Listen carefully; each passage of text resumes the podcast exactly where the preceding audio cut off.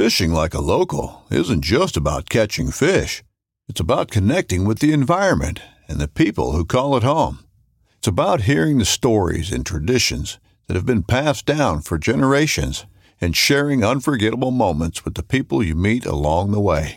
Fishing like a local is having an experience that stays with you forever.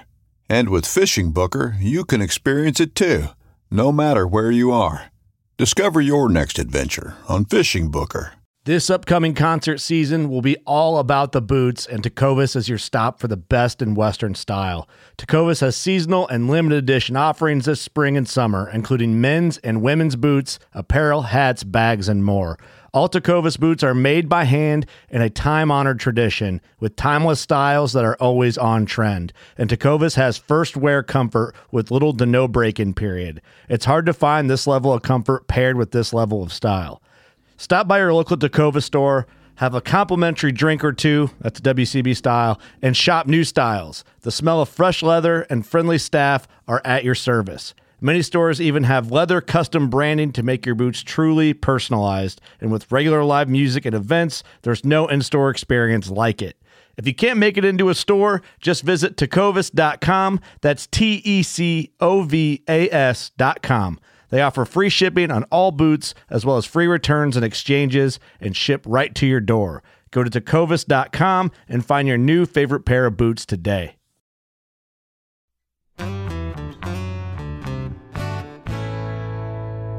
Hello and welcome to the Farm Traveler Podcast. I'm your host, Trevor Williams.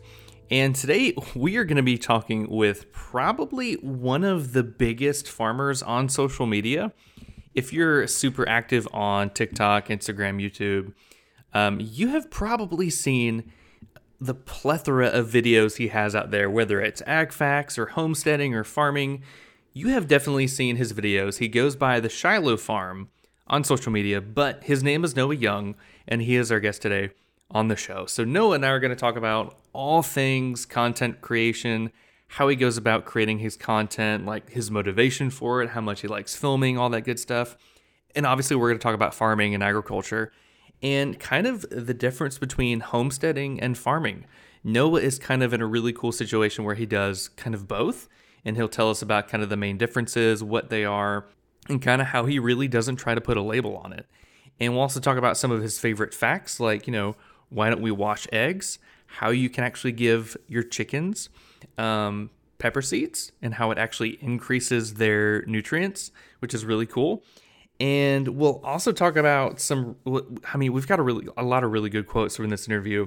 Stuff like the importance of, especially on social media, of being a guide and not an expert. And that's something I talk with Noah about. Like that's something I kind of struggle with with the whole farm traveler thing. Like I'm not an expert, but I would love to be anybody's guide to learn more about farming food and agriculture. And so that's a really cool talking point that we're going to talk about. Uh, and also how he says that chickens are the gateway to homesteading and how it's a very simple way people can get into growing their own food because, of course, you get eggs, but it's also a protein source with the chicken. So that's also really neat. And Noah actually took the jump a couple months ago where he is now a full time content creator. And because he's doing it full time, he has a lot more time to travel and do collabs with a bunch of awesome farming influencers that are already like already on social media. And so we'll talk about that, like what all goes into collaborations, what are some awesome ones that he's done with actually some past guests from here on the show. So check out Noah at the links below. You've again, you've probably seen his videos all over the place. This was a really fun interview to chat with him about all things farming, homesteading, and of course, content creation. Anyway, hope you enjoy this episode with Noah Young. Noah, welcome to the show, man. How are you? Wonderful. How about yourself? I'm good. So, we've actually done this once before. We had an interview, but this is going to be an even better interview, no technical difficulties. And obviously, I think it's really cool because you're in like a totally different stage of your career. When we last talked, you were thinking about going full time influencer, and now you're full time influencer. So how how has that shift been? Yeah, it's been actually really great. Um, I left my my corporate job in December of 2022, and so I've got about four months under my belt being a full time farmer slash influencer content creator, and it's been great. Uh, for the first couple weeks, you know, it's it's wintertime. There's snow outside, so I'm like sleeping in. I'm like, I don't know what to do with the day, and now springtime's here. It's busy really planting and making videos, and all of a sudden, I'm like, how in the world did I do all this while working for? Like, I don't know where the time went, but you keep busy, and it's been really excellent to be able to have more time with my family be able to to play with the kids. I actually just came in from a, a stick sword fight with the children, so it's just been nice to be able nice. to hang out with them. I bet I bet that's one of the awesome perks of like, you know, being your own boss and being, you know, like working from home and being an influencer.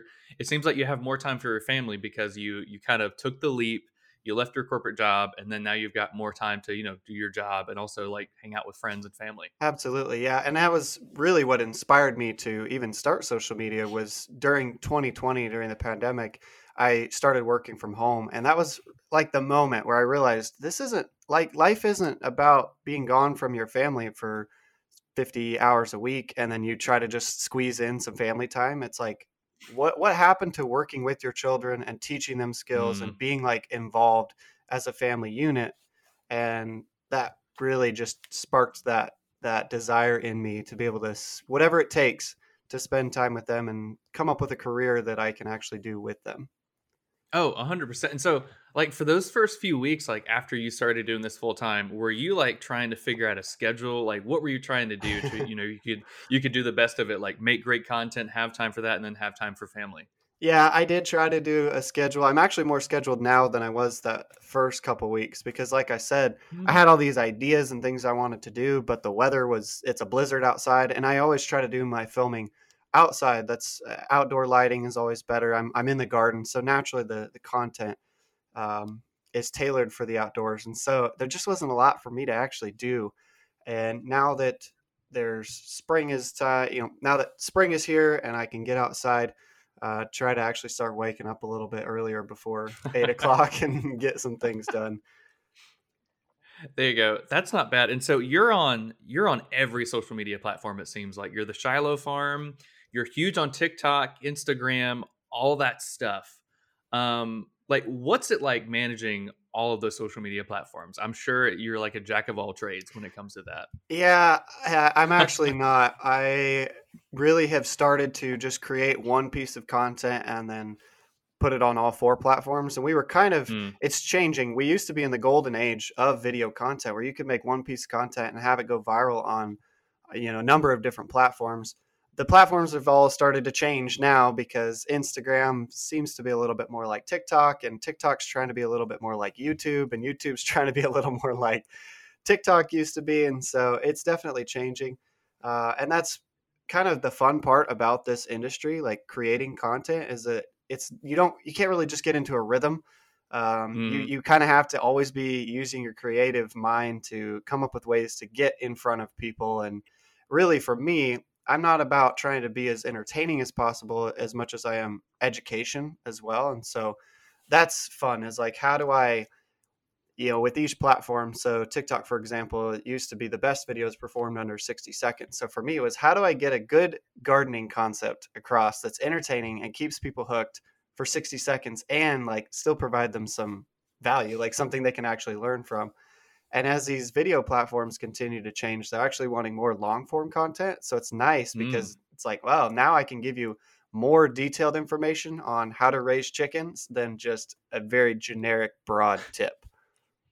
No, that makes sense. Like, what all goes into it when you're planning it? Like, do you have like a, a, brainstorming sheet that you throw down all these ideas and then you write like a little script, or like what all goes into that? I, again, I've tried that. I am not very good at like running a script. I did a video with uh, Gatlin one time, and Gatlin's like very scripted. He he writes out the lines, mm. and it was really nice to be able to be a part of a video like that.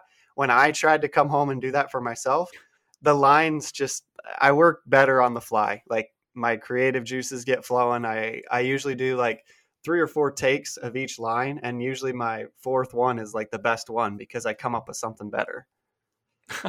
there you go. It's funny seeing like what works for some people and then it totally doesn't work for you or something like that. Like everybody has their own systems in yeah. place. And Gatlin's content is really cool. And it, it, it seems like it's not it seems like he has like a good methodology behind it, like very scripted, Absolutely. and his content's great. But your content is awesome too, and so it's awesome that you both have those systems that work for you. Yeah, and that's I mean honestly what makes any good creator is just being authentic to how they want to to talk, how they want to provide that information and I, am not a quick thinker. Like I'm really not good. Even in these like interviews, I'm not fast. My brain doesn't react quickly, and so I like having that time to be able to flesh things out and see which uh, story kind of comes across best, and be able to edit those things together. And there are some people that work really good on the fly. They're just super quick thinkers. Shark Farmer, Field Rose, those guys are oh, really, oh, yeah. really smart at just being able to to come up with things on the spot. So speaking of things of coming up on the spot, like do you try to hop on like any trends or news going on, whether it's on social media or farming, and you're like, oh man, I need to get a video out today or tomorrow on this one specific topic. Have you managed that so far? Yeah, uh, sometimes, and it, it depends on if it's really like in my niche. So when the mm. egg shortage was going around, I did a video on on the egg shortage, and I knew that would do really well. So if there's something that's in the zeitgeist and everybody's like talking about it in mainstream news those are the ones that I try to hop on and and kind of capitalize on that information. A lot of times it's to help prevent misinformation. Like right mm. now, there's um, a lot of talk around the mRNA vaccine in cattle, and everybody's kind of freaking out about that and using the platform I have to try and help people understand. For the majority of ranchers right now, like they're not using that, and so yes, that is a possibility, but also it's a good chance to tell people, hey, why don't you get to know your local farmer and ask them directly instead of just buying your beef from the store? So you can kind of approach it from both sides, trying to get the right information to the consumer. Yeah, that's been a big a big one that I've seen. And I had a guy on the show a couple months ago from Rep Provisions in Oklahoma. Oh yeah. And he had he had a really good reel, I think yesterday or Monday, where he was talking about it. He's like, Hey, I just want to tell you, like, we're not gonna do the MR the mRNA the the rDNA um, vaccine, and here's why and he like detailed it out very well. And like you don't get that from like a big box store because mm-hmm. I mean you don't know where you're getting your meat from. So it's awesome that he has that opportunity to, to kind of share it. And I mean, like you you were talking about the chicken things, you covered it really really well, and you you covered it. Um, you did like what the chili flakes, like adding that to the chicken yeah. to the chicken feet, and yep. that did really well. People were like, "Oh wait, you can actually do this! It's so cool." Yep, yeah, I, I always like to not be the expert, right? Because I, I don't ever want to claim, like, I didn't get my degree in animal husbandry or animal science, but there's a lot of tips out there that you can find. And there's a lot of people that I utilize as resources to then take that. So, like the chili flakes, for example, that wasn't something I discovered. I wasn't like some animal livestock feed genius that figured this out. But again, being able to package it in a way that's entertaining and gives people an idea of like here, here's a quick tip for what you can do to to help your chickens. Uh, and that again was actually a myth. So I was doing my oh, research okay. on whether or not uh, putting red pepper flakes in your feed increases how many eggs they'll lay. And I found out that's not actually true. And so the video was really just kind of a centered around that. Like you maybe have heard this as a homesteader, but it's not true. Here's what is true about red pepper flakes. Yeah, that was so fun, and that that's a good quote. Like you're not an expert, and I've heard it somewhere where it's like whenever you're making content, like shift it to where you're not an expert, but you're a guide. Yeah, exactly. Like I don't have all the information, but I'll help you get there as I try to figure it out too. Yeah. And I've tried to like trying to shift the content as well. Like, hey, I don't know all the answers, but let's ask people and figure out all the answers. Yeah, and people are more entertained by that than they are really honestly the expert depending on what it is like if i'm going to a doctor i, I probably want like an expert doctor to, to give me oh, advice. oh yeah. But in general people like you said they want somebody that's just going to come alongside them um, kind of confirm some of the beliefs they have and just be that guide. And that was something i actually learned in marketing too was the story the power of telling a story and how consumers connect with products that they feel like they're they're a part of that and they don't necessarily want to just be told this is the product for you and you have to use this thing and it's the best thing. They want to be brought along and feel like they're getting value for what they're buying. Yeah, uh, that's awesome. They're getting value and also they're like, you know, hearing your story or something like that where, you know, if they support you or, or, or any other farmer, they're like, you know what, I heard his story and so I want to support him or her. And so there's more to it. Like they're buying into the product as much as they're buying into like the farmer's story or something like that, which I think is really cool. And like you do a great job like on your stories. And I I suck at Instagram stories, like being consistent. But you're like always showing like what's going on, what content's going on. Like I think that's really cool. Just like the the transparency you and other farmers use social media. Like, hey, here's what's going on. Here's what I'm learning. Here's what I'm doing.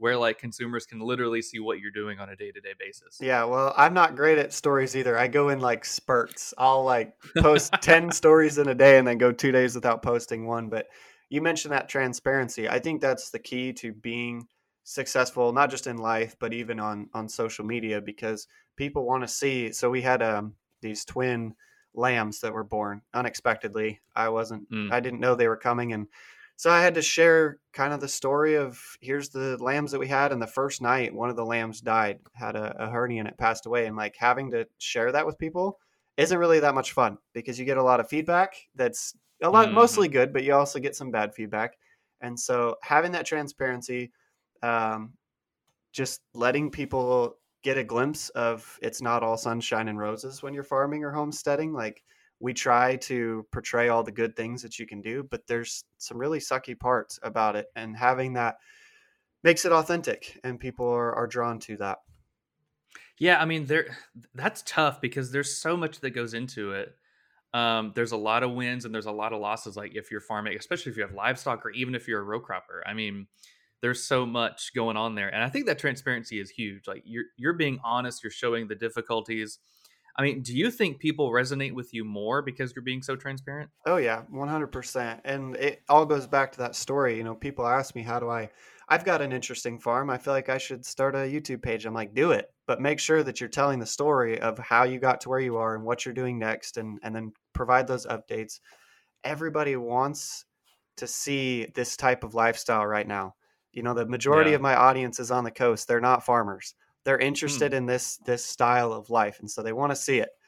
There's no like competition amongst homesteaders or farmers or anything like that. There's there's plenty of eyes on this type of content. So just get out there and start posting and do it in a way that shares your story, and then you'll be able to. You know, I know multiple people that have started selling products because of their social media page. Not just mm. not just t-shirts. Like I'm not talking merch. They started a merch page. Like they were actually able to sell um, Gavin Spores, one that's a really good example, started selling his popcorn to his audience and has grown his popcorn business because of social media. Yeah, that's awesome. I need to look him up, but I mean, whether you're like a rancher, you can sell your beef online or you can sell it on social media. I mean, there's a lot of people selling merch, but there's I feel like there's a smaller amount of people like selling goods. Yeah. Um, and so when you can do that, that's a huge opportunity. And you were talking about what's the what's the main differences between homesteading and farming? Because I think you cover both really well. So, what are some main differences, and how how do, how do they really relate? Also, well, so the technical term, like if you want to be a, an actual farmer, according to the USDA, you need to make over a thousand dollars in um, sales to be labeled mm, as a farmer. Now, I have always kind of struggled with that because I consider myself a first generation farmer, but I live here in Nebraska, and the farmers here are row crop farmers. So they've got a couple hundred acres, couple thousand acres, and they're growing corn, beans, wheat. I don't grow any of that. So it's hard for me to, to you know, go to the local co-op and say I'm a farmer because what I'm doing is more vegetables and I'm doing chickens and I'm doing goats and sheep.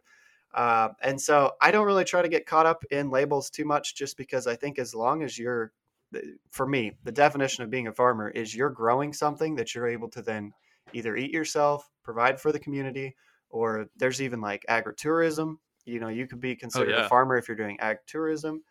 Uh, and even education at this point. You know, there's a lot of nonprofit farms that are popping up to try and help school kids come out and learn some hands-on skills. And so, I don't get too worried about the definition of farming. I think as long as you're somehow related to agriculture and growing food, connected to the land, um, that counts.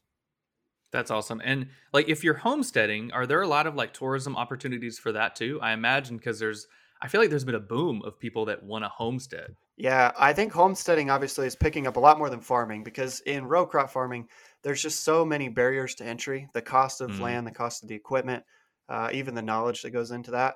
Whereas homesteading, you only need a few acres, and so that is an option for a lot of people. And yeah, there's a this resurgent, a revolution of people wanting to grow their own food, and so homesteading's really taken off.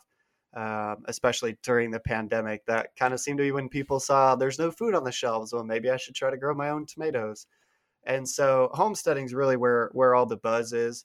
Um, but at the same time, you don't want to forget about the farmers that are you know providing 98% of the food. Oh, 100%. Yeah, like like if you're homesteading like a small percentage, like you're not going to completely replace like having to go to the store. Yeah. I mean, like let, let's say like what would be the easiest place to start homesteading? Like for example, I live in Panama City, Florida, and I've got like shoot, I think like 0.2 acres maybe. I want to get some chickens, but we live in like a suburb, so I don't think the chickens would be allowed. Sure. So, like if somebody wants to start homesteading, what would be the easiest path to entry? So I always say chickens because they're one of the most universal. I mean, you can raise them pretty much anywhere in the United States and even internationally, obviously.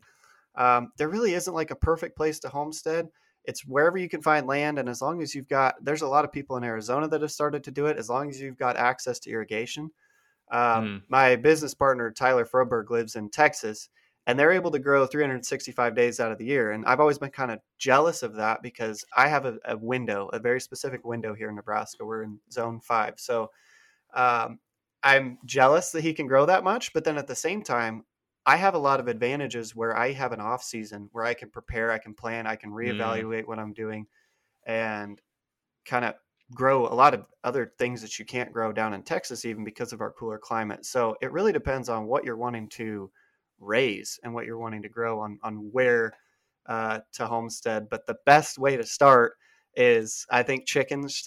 There's a reason they're called the gateway to homesteading because it's a great way to to learn how to manage animals. Rabbits are actually really good if you can uh, oh, stomach oh, okay. rabbit meat. Rabbits are a great great way to get started. Honeybees, uh, if you can raise honey, because you don't need a lot of land for that because they they'll go into they'll go into the neighbors without uh, being caught for trespassing. So bees are a good True. thing to start with. Um, and then as far as vegetables, I always say grow what you want to eat. You know, everybody says tomatoes, peppers, you got your staples, beans, corn, whatever. That's fine. But if you end up spending all this time and you grow something that you don't actually like, you're not going to be as invested in in growing that. So that was one of the mistakes I made. I was focused on growing stuff for everybody else and then kind of at the end of the day was like, well, I personally don't actually eat that many tomatoes. So I don't I don't care if this tomato doesn't do well. I love carrots. So I spent lots of time trying to learn how to grow carrots. Okay, there's a lot to unpack there, but I got to ask you about carrots because I'm the same way. I love them and I grew them. But honestly, I didn't do a really good job of like researching like the nutrients in the soil. And after like 4 months, the carrot that I had was literally an inch. Yeah. And I was like, all that work for yeah. that little bit. So like what advice would you have for like growing carrots like very well? So the the key to carrots kind of with everything. It's this is a generic comment but is consistent watering. And so if you get mm. too much water, they're going to split. And if you don't get enough water, they are they're just not going to put down that tuber. And the interesting thing about carrots is what you're trying to grow is the root system and so you actually right, don't yeah. want to water them like every day you're not you're not trying to keep them moist you actually want to let that root try to grow down to get some moisture so i always say like a really thick watering so do about an inch a week again this is going to depend on where you're at so i don't want to give advice that's across the board but for here it's about an inch a week and then let that soil dry out a little bit let that root try to grow down um, but then don't let it get too dry otherwise it just isn't going to get as big as you want that's good advice. I need to try that again whenever we start like a summer or spring garden. Do you know what variety yeah, you planted? No, you know, I just picked them up from Home Depot. It was okay. like a little packet of carrots, and I think that also might have been the problem. Just yeah. the generic carrots. I think next time I need to like select the right carrot for the right environment. Like, what advice do you have for that? Like selecting the right um, seeds. Yeah, so having the right variety is going to be really key to your mm-hmm. environment. Mm-hmm and then soil types. So like with the carrots that we've got, they really like sandy soil. So we actually brought in some sand into our soil to hmm. try and loosen it up a little bit. Uh, and that definitely helps. Just do your research on, on picking the right variety. That's one of those things I get asked all the time. Oh, what variety do you plant for this? I don't know. I'm not an expert in your zone, so like I can't I can't really mm. provide you with the the exact seed variety that we use. I can tell you some good places to go. We use um, Hoss garden seeds. We use Baker Creek, and then Burpee is Burpee's a staple. You can kind of find that anywhere, but Um, those are three really good resources for where you can go. If you like pelleted stuff, Johnny's is good too, but that's a little more for the commercial if you're doing large scale, like if you're mm. doing more than an acre's worth. Gotcha. Yeah, that's something that I mean still blows my mind. Like all the different varieties of fruits and vegetables out there. I mean, with carrots, I'm sure there was you know probably hundreds of them that you could get for different, obviously different types of carrots, and then um, different zones. And of course, I, this is rhetorical, but I want to hear your input. Um, so, where can I get seeds for baby carrots? So, baby carrots is actually its own. They used to. We had a guy on our podcast that actually grew carrots, Zach uh, Wartiska and I don't remember what the variety is that they grew the the baby carrots. I wish I had an answer for you. Um, they used to, because I asked them, does this like a, a, tiny carrot? They used to just cut, trim down like a regular carrot, and now there's actual yeah. like varieties where you can get. They're smaller. Oh, they're smaller, so they pack all the flavor into a, a smaller package of carrot, and then they just kind of trim it down a little bit. Oh, well, there you go. Well, I'm just going to say that that carrot that I planted was a baby carrot. There you go. So yeah, baby carrot variety. yeah, yeah. There you go. And then going back to the chicken thing, because I want that. Like that's my first thing. I want to get chickens eventually. I've heard though that there are like silent breeds of chickens that don't cluck. Is that right? Yes, there are. Um, I don't have any of them, so I don't know any off the top of my head. Uh, we live on the country, so we don't have to worry about neighbors yeah. and all that. But yes, there are some varieties that will not they don't make any noise. And honestly, the, the hens don't make a lot of noise either. It's really the mm. roosters mm. that are your problem. And that's why a lot of places will have chicken laws that you can't have, or they'll say you can have four chickens, but no roosters. Oh, okay. That's interesting. Yeah, I looked it up in our area, and the rule was actually kind of cool. It's that you could have them as long as you got permission from your neighbors. Yep. And we've got two neighbors. One neighbor's pretty chill. I'm pretty sure they would let us, but then another one's like an older couple and so I'm pretty sure they would not appreciate the chickens. Yeah, so like, they're not. to try to figure that out. But maybe if we give them some, you know, some eggs every couple of days, that might kind of even out. That's the nice thing about having something that uh, food, a food product, everyone yeah, yeah. eats, right? Everybody's got to eat. So you've got something that you can share with your neighbors and kind of sweeten the pot a little bit. So what would let's say I get like four or five chickens in the backyard? What would you know what the output would be like egg wise? Yeah, so it really depends on your breed. Um, the most prolific egg layer is going to be like your white leghorns. They'll lay around 320 eggs uh, a year, and wow. that's through the first year. So they'll start laying at around six months. They'll lay that way until they're about 18 months, and then production starts to decline each year, about 10%. percent mm hmm um, so that number is for your prime pullet that's just started laying. And so a lot of people think like an egg per day. It's actually not an egg per day. It's usually an egg every 28 to 26 hours um, mm. for those. Your like your barred rocks, that's a really popular one. They're around 300 um, eggs. And so what I always say is if you're wanting like say a dozen eggs uh, a day, you're probably going to want to look at 16 birds because not okay. not all of those chickens are going to be laying that day they'll they'll end up having kind of a skip day every six or seven days, whatever that math is. I don't know off the top of my head, but there's a there's a skip in there. Okay, interesting. And um, oh shoot, what was it? So uh, when you have like backyard chickens like that, you don't have to refrigerate the eggs, right? Correct. Yeah, yeah. Um, the only reason that they refrigerate eggs here in the United States is because we have to legally wash all the eggs uh, if you're selling into a grocery store. And so once you wash the egg, you're washing off that protective bloom. Uh, it's called a cuticle mm. Around the outside of the egg. And what that does is covers all the pores. An eggshell is just like the skin on your um, face. You've got all those pores. And so that cuticle covers those pores up and keeps bacteria from getting in. And once you wash them, you take all that away. So you have to then refrigerate it to make sure the bacteria is not getting into your, your egg. And so if you don't wash them, if they're farm fresh eggs and they're not completely covered in chicken poop, uh, we don't wash them. You can leave them out on the counter at room temperature, and they'll stay that way for uh, about six weeks. Now, this is kind of where you got to you got to tie the experts in with the opinions. So the experts, yeah. the science says that that bloom, depending on the humidity in the air, that bloom does eventually wear off, uh, and so that's why they say about six weeks outside. Uh, you know, if they're on the counter. I've talked to a lot of people, homesteaders though, that are like, I had them six months, eight months, they were still fine. I'm like, that's great. I I don't feel like I can give that advice. I just got to kind of trust the science a little bit and say, let's just be safe about six weeks. You can leave them out on the counter. Yeah, there's got to be a happy medium there somewhere where you Yeah. can you know, trust the science, but also just kind of try it. Now, can you preserve eggs for longer than that? Like, is there a good homesteading method to do that? Absolutely. Yeah, one of the videos I did that was a lot of fun was uh this is obscure, so this isn't the main way, but buttered eggs. You can actually cover your eggs in butter and it No does the same thing. It covers the pores and keeps the bacteria from getting in. So buttered eggs is an old Irish trick. Uh, you can water glass your eggs. You put some lime in water in a jar, and you can preserve your eggs that way.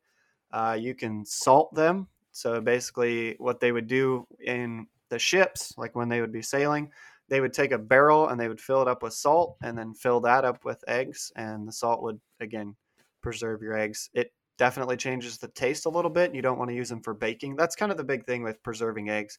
You can keep eggs Mm. for a really long time. You just don't want to bake with them. It does change the the structure of the egg a little bit.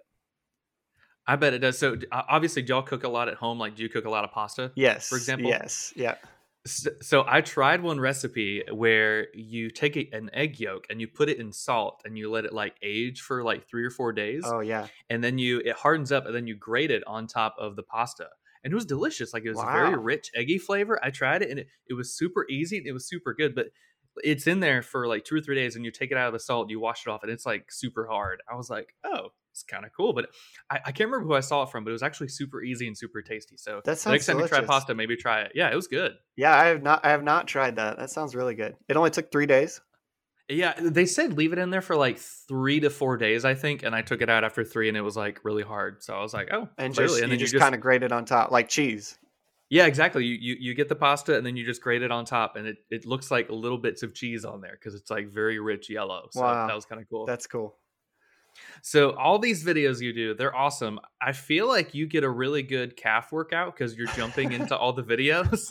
like, when, when, I mean, that's perfect. Like, that's how people really identify like the, like the start of your videos. Like, how did that start?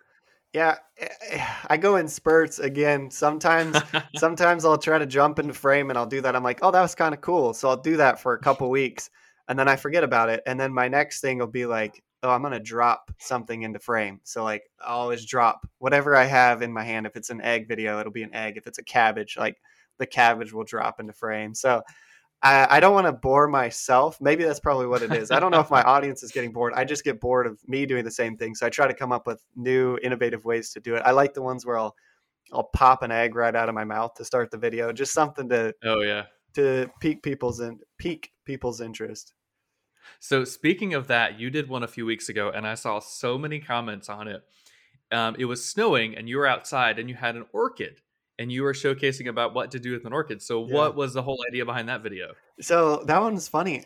And this is you're getting an insight into how half these videos come. I have a list on my phone of like video ideas, but it keeps growing longer. I'm not ever actually like trimming that list down because I end up thinking that's maybe not that great of an idea. And some of the best videos I have are ones like the orchid one, where it was just beautiful, snowing, so pretty.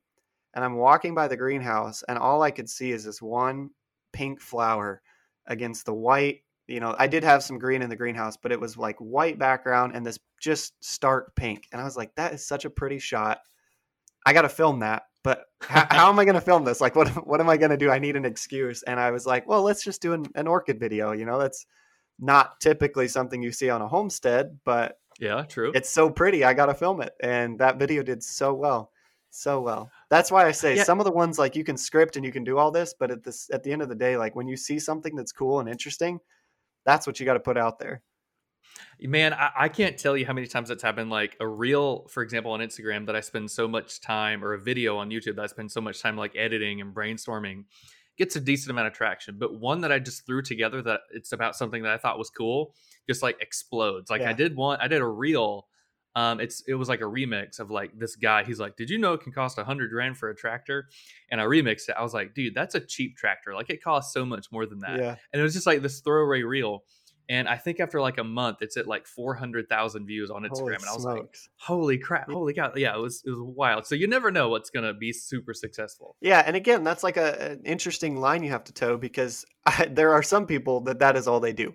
They just do the like, I don't care, just throw it away. Well, their account's oh, probably yeah. not going to grow. You have to put some thought into it, but then at the end of the day, there are some accounts where you put so much time and effort into it they're not going anywhere and they wear themselves out and it's like just have that balance right sometimes you got to put some time and effort into it and then other times you just don't overthink it yeah 100% and now i saw a lot of comments on that video with the orchid so many comments when I first looked at it were like, "Oh my gosh, you took it outside! You took it outside! It's in the cold." But I feel like that's a great strategy to build, like, to get people to come into the video because I've seen so many people that you know they make a video and they state something wrong, like yeah. a math equation. They're like, "Oh hey, eight times eight is 20. And everybody comments like, "No, it's not," but you get so much traction Clickbait. because people want to call you out on it. Yeah, exactly. Yeah, I try not to do too much of that, um, only because I do feel like it's a little I don't know. It feels like a, a cheap way of doing it, but at the same time, there there's a right way of doing it. There's a there's a Oh, yeah, balance yeah, of like my favorites. uh, I'll just maybe misspell something where it doesn't actually. I'm not trying to mislead anybody, or I'm not trying to be fake. But if Mm-hmm. you misspell a word, you're gonna get people that comment like they they have to correct you, so they'll just comment the correct uh, the correct word, and then you get your Oh, yeah. engagement up. At least that's what I say. Half the time I'm just a bad speller, but I try to pretend like I did that on purpose. yeah, in that um in that tractor video, I was saying like you know technically like a tractor can be more expensive than an Aston Martin, but I, I somehow mispronounced. it. I said Aston Morton Oh, nice. somehow, and like so many people were calling me out like, "What's an Aston Morton?" Yeah. you said Aston Morton instead of Aston Martin. I was like, "Okay, thanks for commenting." So the, the problem with that is I've start it's changed my vernacular because I call things like a rhinoceros or I'll call it basil or I'm trying to think about it like because I'm trying to be kind of funny and unique and now that's just like I don't say basil, I call it basil and I I can't help it. Aluminium Okay, is another one. I'm stuck. I just, Aluminium. I'm That's just a very stuck. British word. yeah. Yep. Now, I have been stuck on this phrase, not this phrase, but this word forever, and I refuse to yield on it. But it's um, wheelbarrow. To me, it's wheelbarrow and not wheelbarrow. Because to me, it's yeah. a wheel and half a barrel. Like Okay. to me, wheelbarrow makes more sense. I like it. That's a good one. That's really the good. first time I told it to my wife, she was like, "Trevor, you sound like such a Southern boy. It is wheelbarrow, not a wheelbarrow." Do you say like, it with some slang too, like wheelbarrow? Yeah, there's a wheelbarrow over there. I gotta go get it. Yeah. you you got to have that slang with it, or else it just comes off weird. That's funny. so with all these videos and obviously going full time you've had a lot more time to do collabs and like you alluded to earlier you did some with gatlin who's huge him and his grandma are huge on Yeah. instagram and youtube and everywhere and then you did a couple with a past guest of ours natalie so Oh, yeah. how fun has it been to do all these collabs So honestly, that's like a dream come true for me. I Mm. starting off realized, recognized very early on, like the best way to grow. And I mentioned this earlier. It's not a competition. We, as agriculture, if I can collaborate with an a another farmer, we're only expanding our audience. You're doubling your efforts, right? It's not a Oh, yeah. competition. You're you're reaching my audience, and I'm getting a, to be in front of her audience. And so I knew right away that's something I wanted to continue doing was collaborate. And so while I was working, it's just not really possible, especially in all parts of the country. And so it's a lot of virtual stuff. Hey, send me a clip. And I did last year, I did a lot of like farm five farm facts with friends. And I would have Mhm. one person send me a, a fact and I would put five people together and do those. Now that I'm full time, I've been able to actually travel and get to be like in the same scene with these people and it's just been a blast to not only get to know them and pick their brain on like the industry like gatlin's been in so helpful giving me tips and tricks and things um, that he knows and natalie same thing like sitting down to talk about the algorithm what works best for them there's so many Mm. valuable tips you get from being with them in person but then you come to the video side of it it's like man the, the energy you start to feed off of one another and it's so different than when you do things virtually and so that's something i continue um, or want to continue doing is just those in-person collabs the hard part is justifying okay do you drive all the way down to texas to do one video like that's that's not possible and so i've been you know i'll get invited to something like the kentucky national farm machinery show Mm. it's like okay that's good but can i make videos while i'm there or make some more connections and so you start to piece things together and you try to you know get as many videos as you possibly can i'm going down to texas here in the next couple weeks and trying to like plan out you know i'm going to visit three farmers along the way and, and try to get some videos done. That it's just a blast. I, I truly living the dream. That's awesome. And I, I, yeah, like like you're saying, I'm sure it's so much easier to have that rapport and just that excitement in the videos when you're in person. I mean, you can only do so much like virtually, whether you're making like the the five farm facts, and th- those were so cool. Like you had so many different farmers on there, like sharing their homesteading, sharing their farming operation, and so many facts. And I mean, like you're saying, it's a great way to like share those audiences. Like you're not, it's not like you're stealing audience members. You're not competing against each other you're literally just helping everybody grow. You're helping the audience learn more, exposing them to more influencers and more educators out there. So it's great. I love the collaborative nature that you're talking about. Yeah. What's that phrase? There's um oh what it, oh rising tide lifts all boats.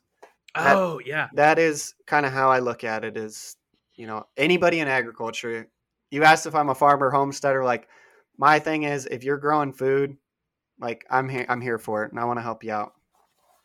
Yeah, that's really good. A rising tide lifts all ships. I've heard that a lot. And I mean, I might be a little bit biased, but I think the ag community online is amazing because you don't see a whole lot of bickering. There's so much collaboration. Like, I've picked brains of people and podcasts in this space, and everybody's like super accepting, super open. And I feel like you don't really get that a whole lot in different industries. And I, I don't know, maybe it's because has do you think farming and has really always been like that? Has it's always been collaborative to in a sense? In a sense. Now we talked about transparency. I'm going to get transparent with people and tell you that farming's not all sunshine and roses here.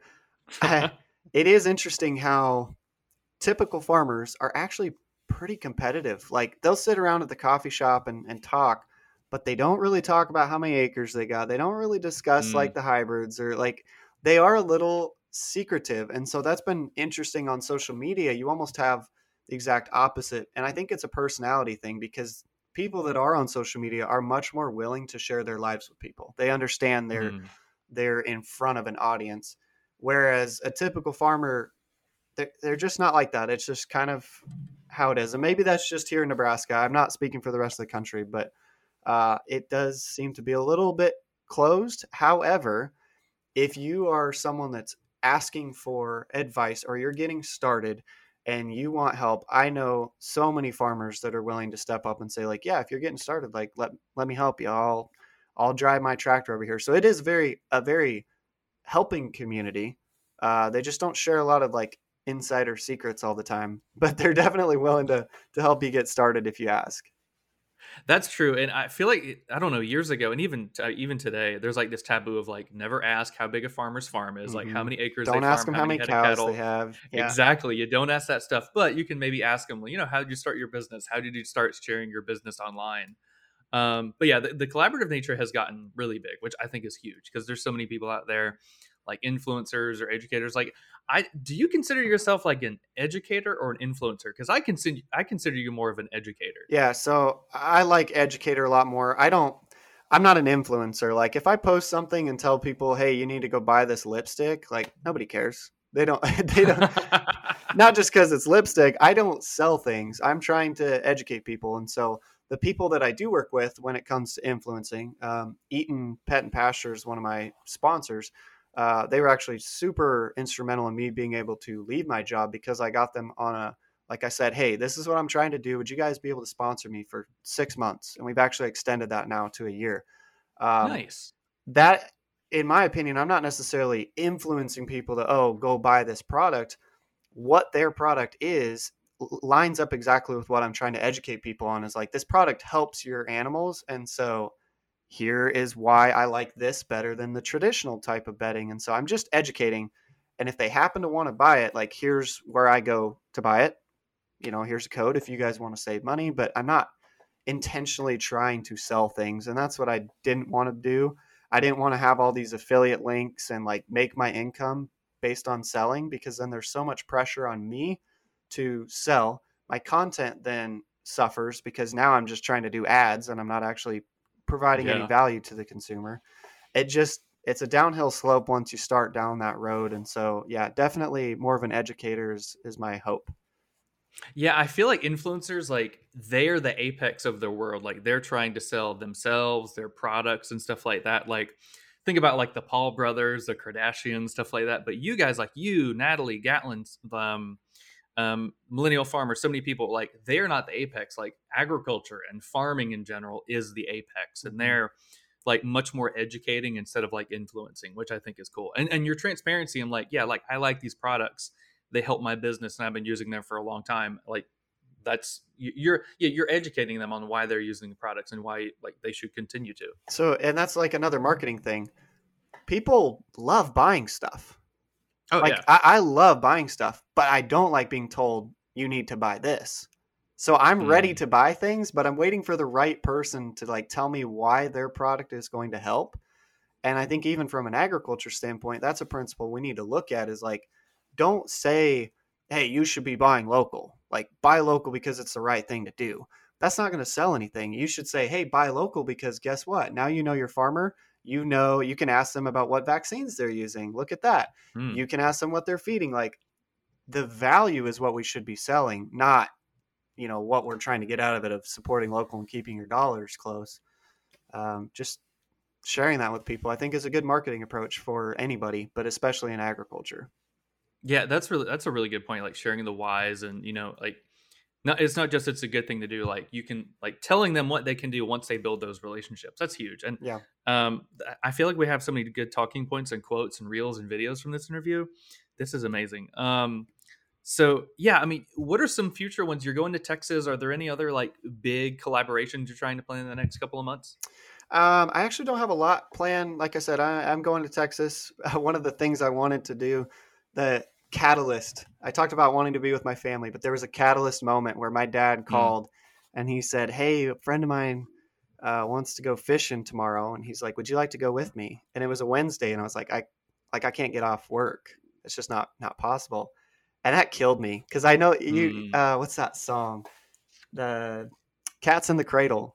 I was like Okay, i'm yeah. i'm in cats in the cradle right now. Like i'm telling my dad i don't have time for him and so i'm actually going on a fishing trip with my dad and that was like a moment for me is like i'm gonna go fishing with my dad so we're going fishing uh, in may and then after that it's actually going to be pretty slow we're having a baby in august so oh, i'm congrats. Okay. I'm gonna try to stick around home a little bit and try to get caught up on things. But yeah, a lot of collaborations. Past that, like wintertime, game on. If anybody wants a wants a crazy farm influencer out filming stuff, you let me know. I just got back from Arizona actually doing a cattle branding, and that was kind of a fun one for me. I I've worked with cattle before, but being able to be on horseback in the mountains of Arizona, like learning what a cowboy does and the importance of calving and branding and castrating, all that kind of fun stuff was a really neat experience. So just got back from that. I still have a couple videos that I'll be posting there as well. That's awesome. And I mean, that gives you so much more experience, you know, like going and doing it in person and th- before you sharing it online. Like Yeah. that's such a cool thing. You you can film it and literally like learn it on the spot and then go back and educate it. That's awesome. That's exactly how it was with the the shoeing video. I have had horses here in the past, so I've seen horse trimming, but I've never shoed a horse, and so there was a guy uh, there that was shoeing, and I was like, "Do you mind like telling me what you're doing?" And I just filmed the whole process and then shared. That was the, literally the title of the video. Is here's what I learned about how to shoe a horse in 45 seconds. That's awesome. Dude, those get so much traction on like Facebook because it's so I don't know, it's so soothing just to watch those videos, just like trim up a horse where it's dirty and then it's super clean. Like it's Yeah, it's very fun to watch. yeah, it's super satisfying. People love those satisfying videos, and then if you can learn something at the same time, everybody loves learning things. Some more than others, but nobody's like, nope, I'm good. Like I, I don't care to learn anything new. That, that just doesn't Yeah. happen. Yeah, they don't see a video, they're like, no, I don't want to learn. I don't want to learn. Yeah. It's like, oh, this is interesting. Oh, I'm learning. Like, Yep. oh, this is cool. Yep. So you also have, which you mentioned him earlier, Tyler. You also have the Farming for Dummies podcast, right? Yes. Yep. And that was, oh man, that's just been super fun. Part of, again, my mission is being able to give other people a voice and then learning. So we had talked about doing a podcast for a long time, but it's like, I don't, I don't know what the right, you know, model is and how to go about this. And then we both kind of had like a moment where it's like, we love learning ourselves. Why don't we just have somebody on and learn about something in agriculture that we didn't know about? And so that's what we do. Each week we have a guest on that comes on and tells us about raising buffalo or how to milk camels or raising bees. Uh, It's just so much fun to be able to have an understanding. We talked about uh, Zach Mortiska growing carrots. Now, of course, I can't remember half the interview anyway, so it's. I, but that's the the beauty of recording it. I can go back and listen to my own podcast. now, do you cringe whenever you hear your voice? Because I cannot go back and listen to the episodes because I'm like, why did I word it like that? Like, I, I, cringe all the time when I hear my own voice. So my own voice, I've gotten used to. I've heard it for the last. I've I've heard my own voice probably more than anybody else in the last two years. So at this point, it is what it is. I can't change it. I cringe though. What you just said, like I'll say something and I'm like, what in the world was I thinking? That's the beauty of being the editor of my own podcast. I would love to give it also up. True. Like I would love to hire an editor, but the beauty is that I can be like, that was dumb cut that out. You're never going to hear. There's so many dumb things I say no one's ever going to hear. Yeah, yeah. You you can take note. Like nine times out of ten, all the notes I write are um like take out what you said. Yeah, like, they're cut, not edits cut. from the guest; or edits from me. I'm like, I sounded like an idiot when I phrased it this way. Like yep. I I remember I had an an interview early on with Michelle, who's the farm babe. Yeah, and we were t- we were talking about glyphosate, and stupid me, it was the first time I'd ever really talked about it. I called it like glyophosphate. Oh yeah. and she was like, actually, it's glyphosate, and I was like, oh my god, I'm never gonna live that down. That's so why you just say it. You just say it at the end of the episode. You just say glyphosate, and then you work that. You just put yeah. that in right where you said it the first time. Yeah, and then the audio sounds like, "Oh yeah, let me ask you about glyphosate." Glyphosate, just like glyphosate. it's so funny. Like I hope nobody notices that. Yeah, I'm sure they did. But I mean, it's just one of those things. I feel like you've got to have I don't know, like both thick skin and just laugh at yourself when you are making content because you, you, you, don't need to get hung up on it because you're going to make mistakes and that's just going to happen. That's just part of it. That's also why, like, from a branding standpoint, if you're somebody that's looking to get started on social media, like, be careful how you position yourself because if you say you're the expert and then you mess up one thing, like, man, you just put yourself out in front of the world claiming that. That's why I'm always like, put that caveat out there. I don't know what I'm doing. Okay. Like I'm just sharing information I'm learning. That way, when it's wrong, I can say, look, I was wrong. Like I'm happy to admit those things, but also take everything I say with a grain of salt. Got to cover yourself that way. Otherwise, uh, it's a tough world if you claim that you know what you're doing all the time, every time. Yeah, and I feel like that's what a lot of people are doing on social media. I mean, especially like big, big, big brands, like they don't make mistakes. They always say everything perfectly. They yeah. know everything. And so I feel like it resonates more with people when you're being genuine and you're like, hey, I don't know all the answers, or hey, I messed up with this. So people are like, oh, I like this guy because he's normal. Like yeah. he's he's not a god. Like he's a human. He makes mistakes and he owns up to it. Like he's not like a liver king that denies everything over and over and over again and then gets caught. That and that goes back to what you said, being a guide do people really want to follow people that are better than them? At the end of the day, we mm. don't. Like we really don't. There's a reason TLC shows are so popular because people watch hoarders to feel better about themselves, right? They're yeah. like, "Oh, at least I'm not that." And so that's also something to consider is like don't try to be this unobtainable thing. Like show people that they can obtain this as well. Show them that yeah, it kind of stinks and maybe it's hard work, but like you can do this too. If you are in Florida and you only have 0.2 acres, like you can grow tomatoes if you want. You can grow a, a tea garden if you wanted to. Like it's it's totally possible.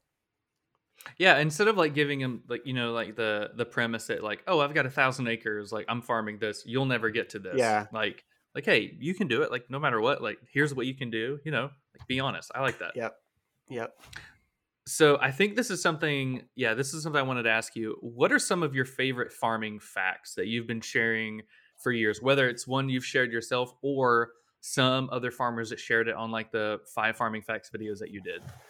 Well, I mean, so I cover a lot of different facts. Do you want one on like gardening or chickens or just agriculture? Uh, let's go with let's go with gardening. How about gardening? Let's do that. Gardening. Okay.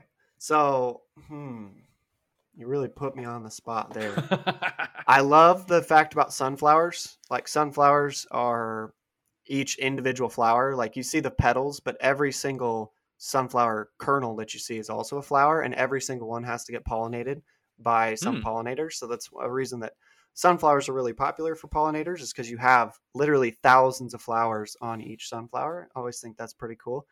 Um, and then marigolds and tomatoes is like a staple fact for me because I think that's such a beneficial thing that people don't understand companion planting that if you actually plant marigolds next to your tomatoes, um, they attract the insects that will kill tomato horn bugs and white flies and thrips.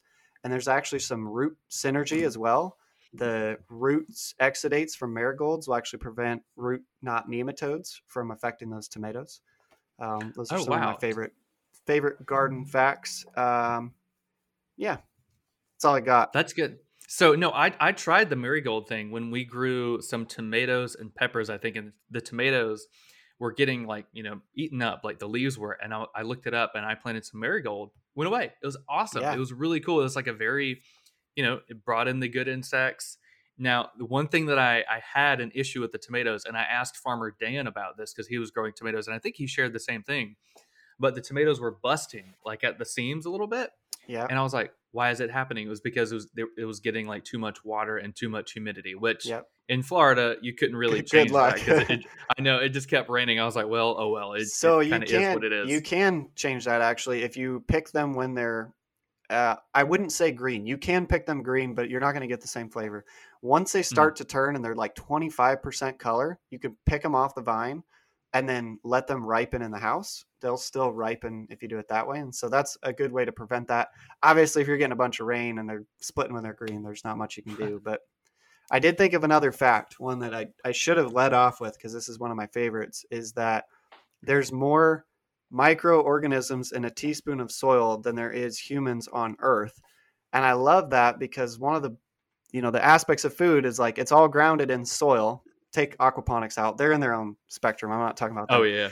But eh, most food comes from soil, and so the importance of soil and remembering that your soil is not just dirt. There's a difference between dirt and soil is that it's alive, and there's more life in a teaspoon than there is humans on the planet. That is wild. I did not know that. Yep.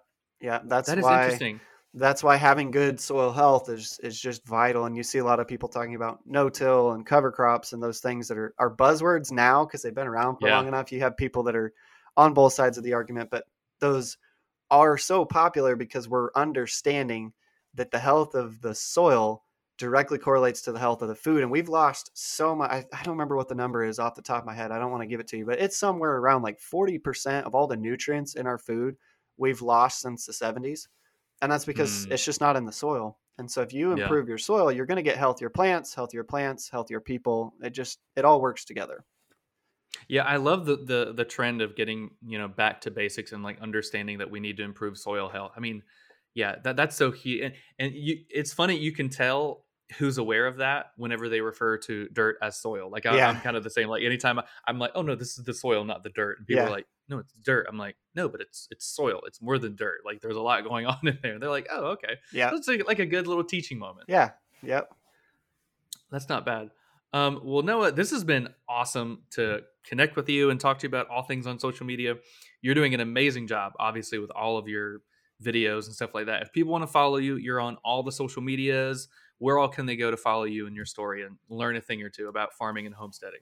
Yeah, well, first off, thank you. I appreciate the opportunity to come on and share my story a little bit. Hopefully, provide some uh, helpful tips and information for people. Any uh, channels that I'm on uh, YouTube, TikTok, Instagram, Facebook are my, the main ones. Don't use Twitter, but uh, it's just at the Shiloh Farm. Yeah, well, perfect. Well, we'll link all that below.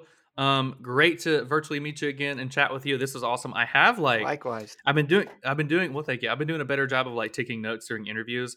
And I think I have like four videos and like four reels that I'm gonna cut from this. So I think this will be great. Very but good. Very good. Thanks thanks so much for coming on, man. Yeah, not a problem.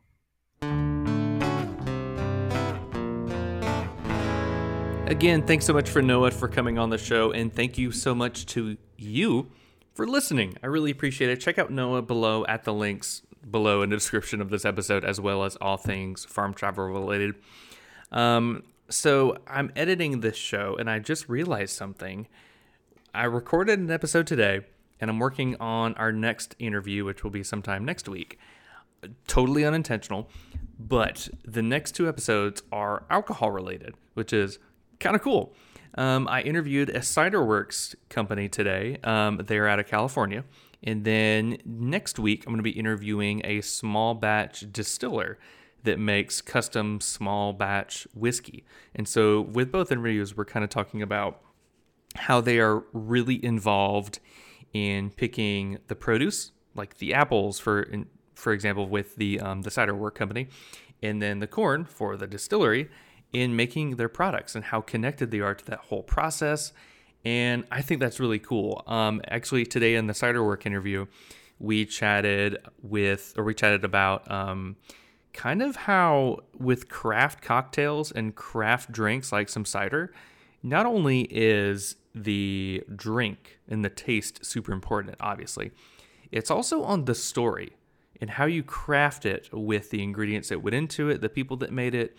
And I thought that was really, really cool. So that's going to be kind of like a driving message for the next few episodes. That'll be cool. Look for that in the next couple of weeks.